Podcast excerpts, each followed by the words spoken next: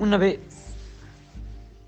había una familia en Israel de que eran muy pobres y tuvieron una gran emergencia.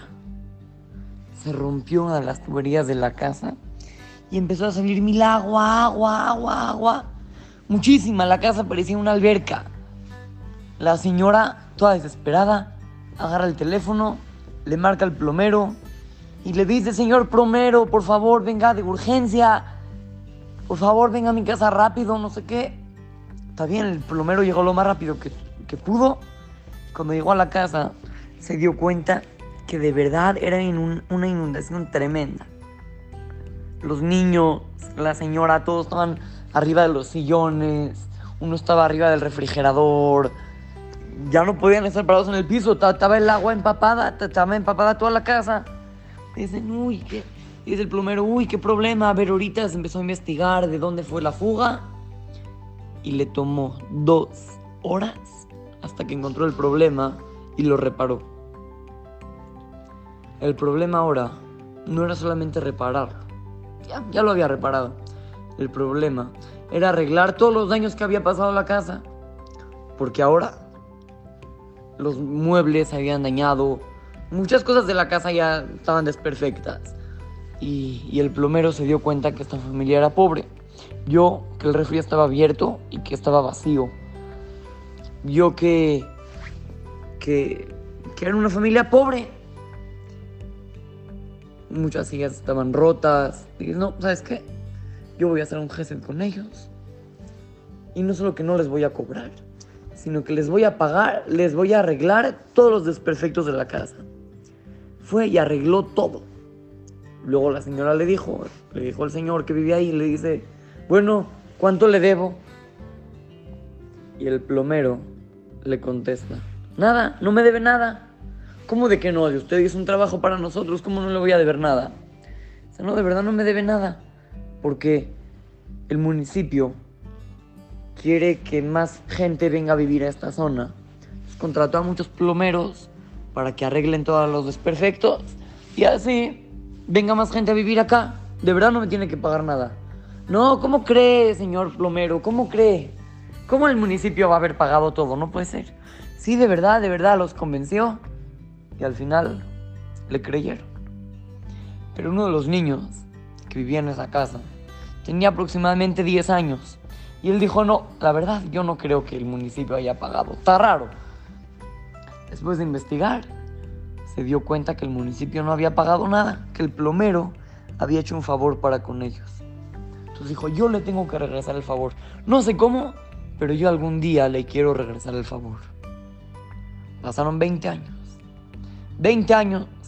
Y este plomero le fue muy bien económicamente. Abrió su propia, su propia marca. Empezó a, a repartir plomeros por toda la ciudad. Él ya casi no trabajaba ya le iba súper bien. Y decidió ir a comprar una casa. Pero dijo, no, la verdad yo soy plomero. Yo me voy a encargar de todo. De todo yo me voy a encargar. Yo voy a hacer todo el tema de las tuberías, de dónde quiero poner los baños. Yo me voy a encargar de todo.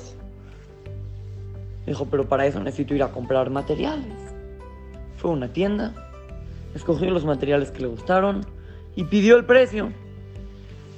Dijeron, ya, tanto. Este es el precio. Esta es la cantidad que tiene que pagar. Ya está bien, dijo, lo voy a pensar. Se fue a su casa.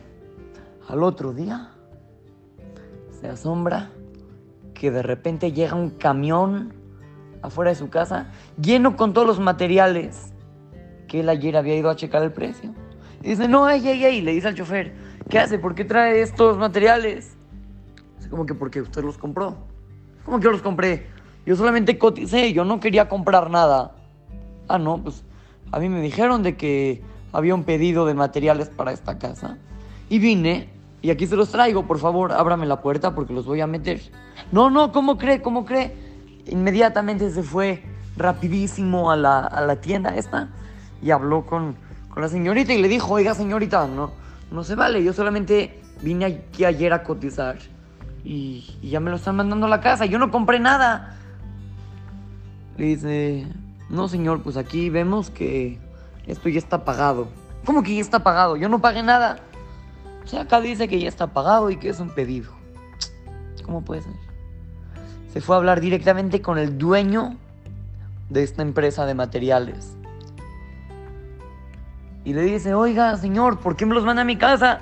Yo solamente vine a cotizar precios. Yo no vine aquí a hacer ningún pedido. Ya, ustedes ya lo tomaron como si fuera un pedido en firme. No puede ser. Y el dueño le dijo, no se preocupe. El municipio decidió que quieren hacerle una casa bonita a los plomeros. Entonces, a los que vendemos materiales nos pidieron que les mandemos todos los materiales a los plomeros que quieran. Y entonces, aquí se los mandé. El municipio lo paga. ¿Cómo que el municipio lo paga? No puede ser. ¿Cómo el municipio va a pagar eso? No puede ser. Pero este plomero empezó a hacer memoria y se acordó lo que pasó 20 años atrás. 20 años atrás que le había ayudado. Y sí, este dueño de la empresa de materiales era el niño de 10 años que vivía en esta casa que se inundó. Y le dijo, ¿te acuerdas de mí? Pues ahora te estoy regresando el favor. Niños, en el momento que le hagamos un favor a alguien, que le ayudemos al otro, tenemos que acordarnos siempre que nunca sabemos qué es lo que va a pasar después. Nunca, a lo mejor ese favor luego se te va a regresar a ti. En el momento que nosotros hagamos una mitzvah, no hay que hacerla solamente por lo que nos va a regresar después. Hay que hacerla por el simple hecho que nos gusta, que nos encanta hacer mitzvot, que amamos a Hashem y que nos encanta cumplir todo lo que Él nos pide.